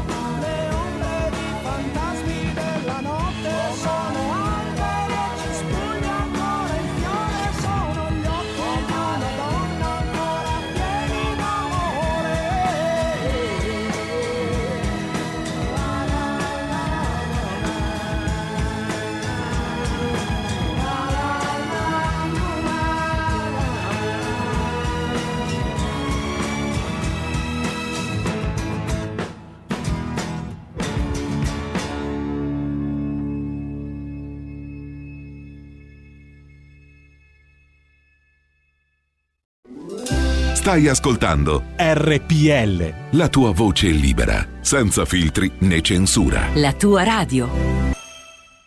Radio RPL, torniamo in diretta, passiamo da Lucio Battisti a Marco Pinti. E rieccoci, rieccoci nella nostra luce caravaggesca 18.04, il momento tanto atteso dal nostro pubblico ormai da sei mesi, fa parte di un format eh, molto eh, usurato ma che non, non annoia mai. eh. È il momento del terrore su tutte le altre emittenti, noi cerchiamo di eh, ammansirvelo da un po' di tempo. Ci abbiamo messo un bel po', eh. Anche noi ci abbiamo messo un bel po' a imparare a dire questi numeri senza falsarli, cioè dicendoli tutti, ma nell'ordine progressivo tale per cui fanno la fotografia della situazione senza generare allarmi, emozioni che invece, se volete, potete attivare da soli con i vostri meccanismi eh, sentimentali, voi sentimentaloni.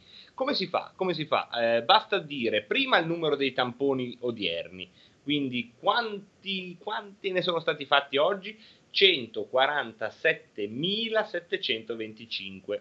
Di questi 25.271 sono risultati positivi. E qui c'è la seconda cosa che abbiamo imparato a dire, ossia che i positivi, fortunatamente, non sono i malati per forza. Ci sono tantissimi asintomatici in questi 25.000 e quindi essere positivo non vuol dire fortunatamente essere malato. Mentre oggi purtroppo in Italia nel novero di una media nazionale quotidiana che si aggira intorno ai 1800 morti al giorno, oggi ce ne sono 356 eh, di eh, Covid. All'interno di questa eh, contabilità facciamo emergere, non sappiamo se dal lato Covid o dal lato eh, della eh, fine della vita, che nel caso anagrafico che vi sto per dire era anche insomma in qualche modo, come si può dire, non si può mai dire giusto perché insomma è sempre meglio stare qui un giorno in più, però a 93 anni si può anche dire l'aggettivo naturale, ecco, e eh, nessuno se ne risente. Noi facciamo emergere solo una persona che era la Rosetta, Rosetta che era la barista di 93 anni, la nostra vicina di casa, vicino ai nostri studi, vicino alla sede di Via Bellerio. Dal 1921 la prima licenza ad Affori, la famiglia si era trasferita dal Comasco, la signora Rosetta di 93 anni ha lavorato lì dentro insieme a suo padre per tutta la vita, praticamente quasi un secolo. E la cosa meravigliosa del suo bar tabacchi era che l'arredamento, tutto quello che si respirava lì dentro era riuscito a resistere all'onda del progresso. Era una sopravvivenza di per sé, evidentemente forse destinata a um, non trovare spazio in quest'epoca in cui è facile fare il vintage, ma essere, essere davvero originali come lo era la Rosetta è difficile ed era difficile. Eh? Oggi di questa contabilità noi facciamo emergere solo questa storia. 93 anni, quindi buon viaggio Rosetta, che hai presidiato un angolo importante di Milano e anche delle nostre vite per tanto tempo. Insomma, eh, ci rivedremo, pare, eh, perché eh, prima o poi si dice che il contratto sia a termine per tutti. Mi sento di dire, per me e per chi ci sta ascoltando e per chi ti voleva bene, Rosetta, con tutta calma, senza fretta, ci rivedremo. Questi, dicevo, sono i numeri di oggi, questo è il ricordo del Rosetta Bernasconi che non potevamo non fare nella giornata di oggi e che resterà comunque ad aleggiare eh, sui nostri ricordi come una presenza sempre carina, sempre gentile, professionalissima anche a 93 anni suonati, ma noi andiamo anche a dirvi invece e riemergiamo nella cronaca nazionale per dirvi le altre notizie del giorno, quelle da cui ci siamo in questo pomeriggio comunque un po' emancipati per fare un pieno di leghismo sia con la trasmissione storica di questa emittente, l'avvocato risponde e poi con il blog preparato da Giulio Cesare Carnelli andiamo a vedere le altre notizie del giorno Insieme all'allarme sanitario, oggi è anche il giorno in cui viene annunciato un vaccino che Sto sentendo una voce. Sono io? Sì, eh, Marco, in questo istante ti sentiamo un po' meno bene di prima. No, io sentivo proprio una voce diversa dalla mia e non era quella della Rosetta, fortunatamente, quindi Ora non è un posto. caso di... Ora tutto bene.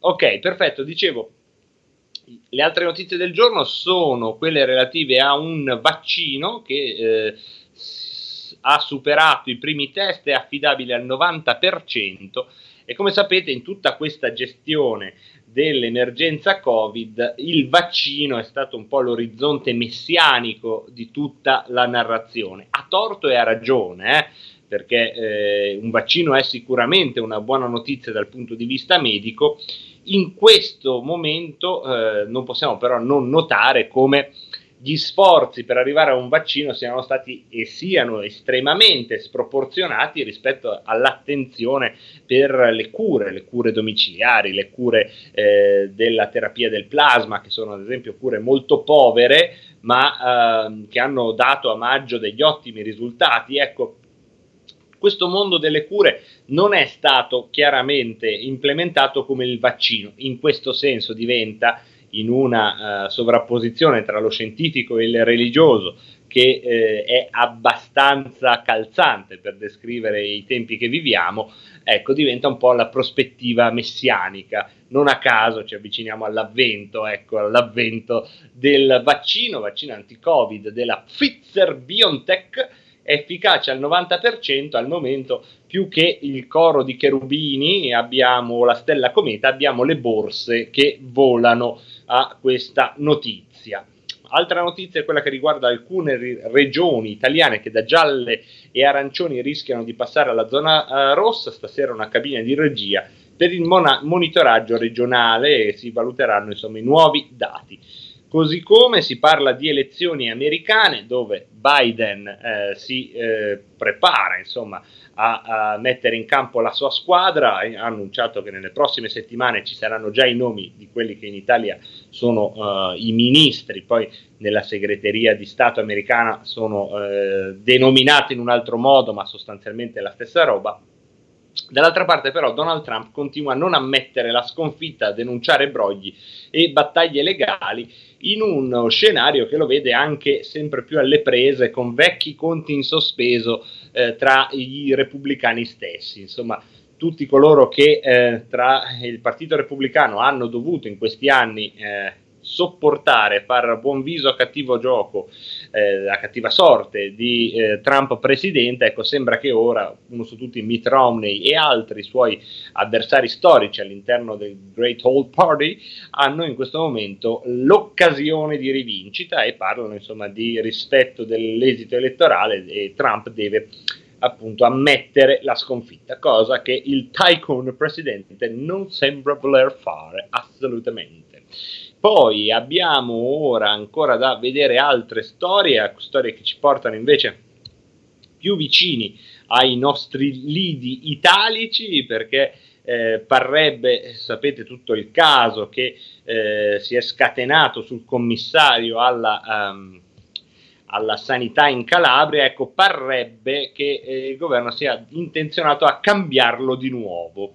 Ebbene sì, quindi, e, e, poi scusate, ma come si fa a restare seri? Dopo quello che aveva detto di non sapere che doveva registra- eh, preparare lui il piano per la seconda ondata di Covid, cioè io dico, fai il commissario alla sanità in Calabria, tra le cose da fare, forse c'è quello, e che ieri ci ha rivelato quest'uomo, di cui non voglio fare nome, ma è meraviglioso, ieri ci ha rivelato che forse durante quell'intervista lui era stato drogato, per questo ha risposto così e quindi... Tu... Eh, ecco Marco, scusami Marco, ma eh, gliel'avevo suggerito io perché quando faccio un errore io al direttore dico ma forse mi hanno drogato.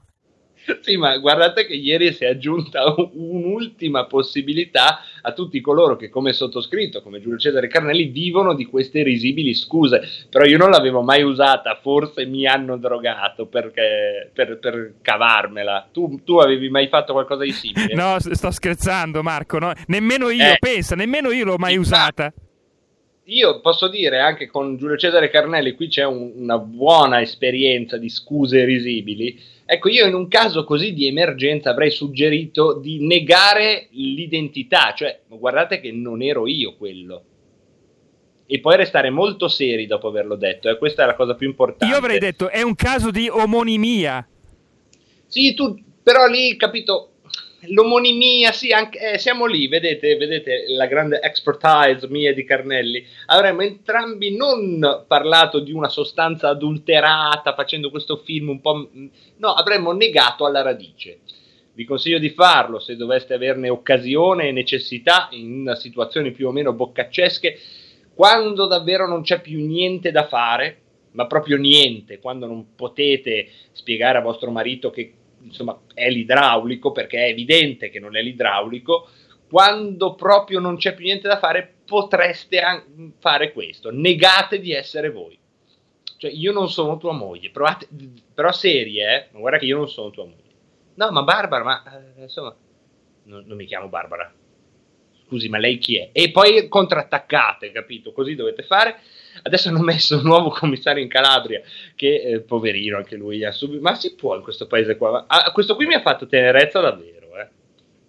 Perché viene nominato commissario in Calabria che non è esattamente la cosa più bella che ti possa succedere durante l'emergenza Covid. Eh. È meglio andare a fare, che cosa ne so, l'allenatore, l'allenatore della Juventus al posto di Pirlo in questo momento. Insomma, è meglio fare tante cose brutte piuttosto che il commissario in Calabria all'emergenza Covid e il giorno in cui l'ha nominato è venuto fuori un filmato registrato di nascosto in cui lui dice che le mascherine non servono a niente negli stessi giorni in cui lui è a casa positivo col coronavirus.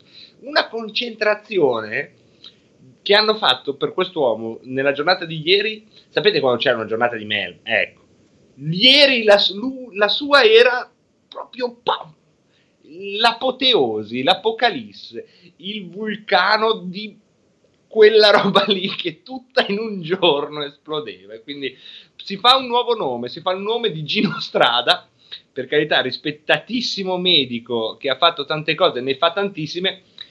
Mi sento di dire in questo momento, magari cerchiamo qualcuno che sia un po' meno divisivo nell'opinione pubblica. Ma così, eh, ma così. La butto lì, la butto lì sapendo di non essere ascoltato, anche perché la mia voce non è, come sapete, imparziale e terza ma sarà anche quarta, quinta, sesta, perché come sapete questa è anche la voce, la stessa voce che ogni giorno fa una cosa più o meno a quest'ora. Segui la Lega è una trasmissione realizzata in convenzione con La Lega per Salvini Premier.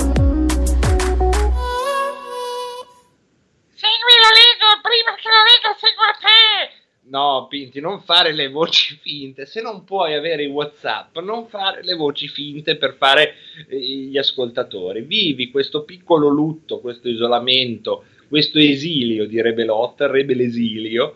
Vivilo con, con dignità da esule, con la tua felpina da esule, con gli uccellini da esule, con i capelli da esule, le sopracciglia da esule, con il messaggio che ancora di più da questa ventotene ideale da cui vi sto parlando vale perché vale la nostra trasmissione in convenzione con la Lega Salvini Premier, trasmissione che ogni sera vi ricorda che se volete tesserarvi alla Lega Salvini Premier potete andare sul sito mi sembra di sentirvi, bravissimi, tesseramento.legaonline.it. Si legge Lega Online, si scrive Lega Online. Lì basta avere una connessione internet dall'Italia, uno strumento di pagamento elettronico, 10 euro caricati sul suddetto strumento di pagamento elettronico e riceverete a casa vostra la tessera della Lega, la tessera della Lega Salvini Premier, Lega Salvini Premier che come tutti voi ormai ben sapete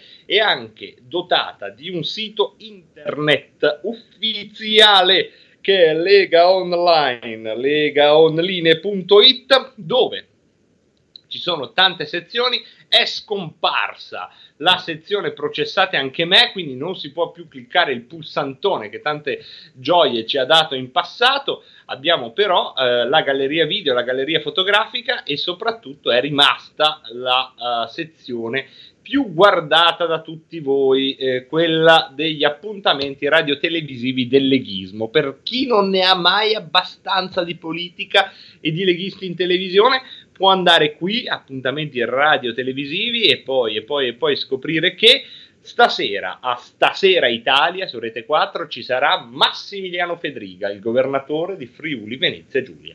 Se resterete su Rete 4 alle 21.30 ci sarà Matteo Salvini a Quarta Repubblica con Nicola Porro e poi, e poi sempre questa sera a Quarta Repubblica alle 22.10 Nino Spirli che è il presidente facente funzione della regione Calabria. Poi dovete aspettare fino a domani mattina, fino alle 9 del mattino di domani mattina per sentire Massimo Bitonci e vederlo anche ad Agorà su Rai 3 alle ore 9 e poi sempre domani mattina alle 9.30 Maurizio Fugatti, presidente della provincia autonoma di Trento della Lega, sarà a start su Sky TG24 alle 9.30. Domani alle 12.15 all'aria che tira sulla 7 ci sarà Alessandro Morelli, condirettore della nostra emittente. E poi se ci volete fare le corna non ci offendiamo, se domani martedì 10 novembre alle 14 a un giorno da pecora su Rai Radio 1 se vorrete ascoltare l'intervista a Matteo Salvini e ci fate un po' le corna alle 14 sono sicuro che anche Pierluigi Pellegrin sarà uh, clemente con il vostro tradimento. Se invece non volete eh, mancare l'appuntamento con Pierluigi Pellegrin e vi consiglio di non mancarlo sicuramente vi faremo sentire qualcosa di straforo di contrabbando noi in Rebelot. E poi Claudio Borghi domani alle 16.15 a Sky TG24 Economia e ancora domani sera Luca Zaia, ospite di Fuori dal Coro a Rete 4 alle 21.45, seguito da Attilio Fontana, sempre domani sera alle 22.30 su uh, Rete 4 a Fuori dal Coro. Tutti questi sono gli appuntamenti del leghismo, non mi resta che dirvi anche che questo spazio, sebbene così, sebbene in esilio, sebbene nella ventotene del nostro scontento resta a disposizione vostra come spazio per indicarci iniziative reali o digitali sul territorio o dietro uno schermo come quello da cui vi sto parlando, con cui dirci che da qualche parte state organizzando qualcosa come Lega Salvini Premier. Se lo state facendo, fatecelo sapere perché noi saremo contenti di darne contezza e pubblicità a tout le monde. E con questo, segui la Lega, finisce anche oggi. Segui la Lega è una trasmissione realizzata in convenzione con La Lega per Salvini Premier. E ora, e ora è tempo di saluti, di ringraziare, di riverire, come diceva la canzone del poeta Giulio Cesare Carnelli, che si è occupato della parte tecnica dei blog che avete sentito, di salutare e ringraziare tutti voi e tutte voi e di darvi appuntamento, se a Dio piace, e purtroppo dall'esilio ventotenico eh, anche domani. Intanto con la sigla, il resto, il palinsesto, insomma, tutto quello che c'è, cerchiamo di, di andare avanti anche dagli esili, dagli esili da Eboli, un saluto, un salutone, buona serata, buona serata a tutti.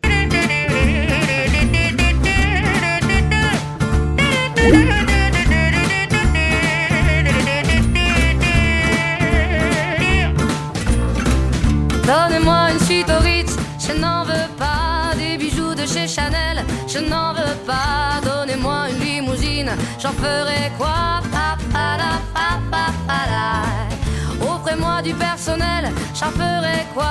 Un manoir à Neuchâtel, ce n'est pas pour moi.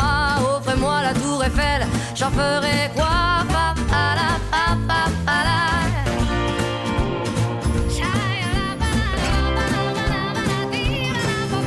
Je veux de l'amour, de la joie, de la bonne humeur. Ce n'est pas votre argent qui fera mon bonheur. Moi je veux crever la main sur le cœur.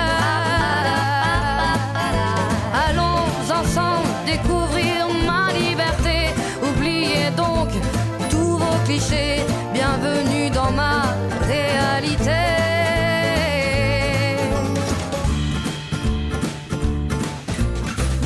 J'en ai marre de bonnes manières, c'est trop pour moi. Moi je mange avec les mains et je suis comme ça. Je parle fort et je suis France, excusez-moi.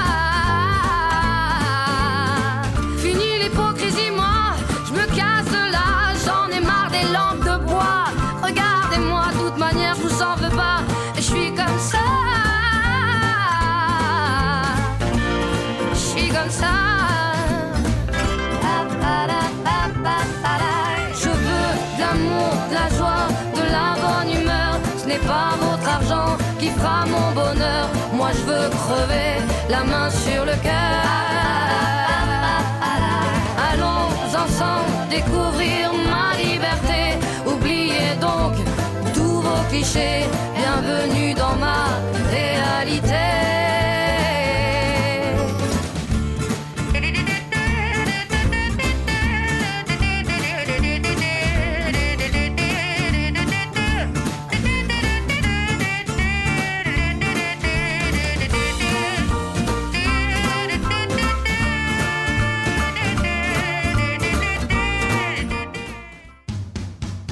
Avete ascoltato Rebelot,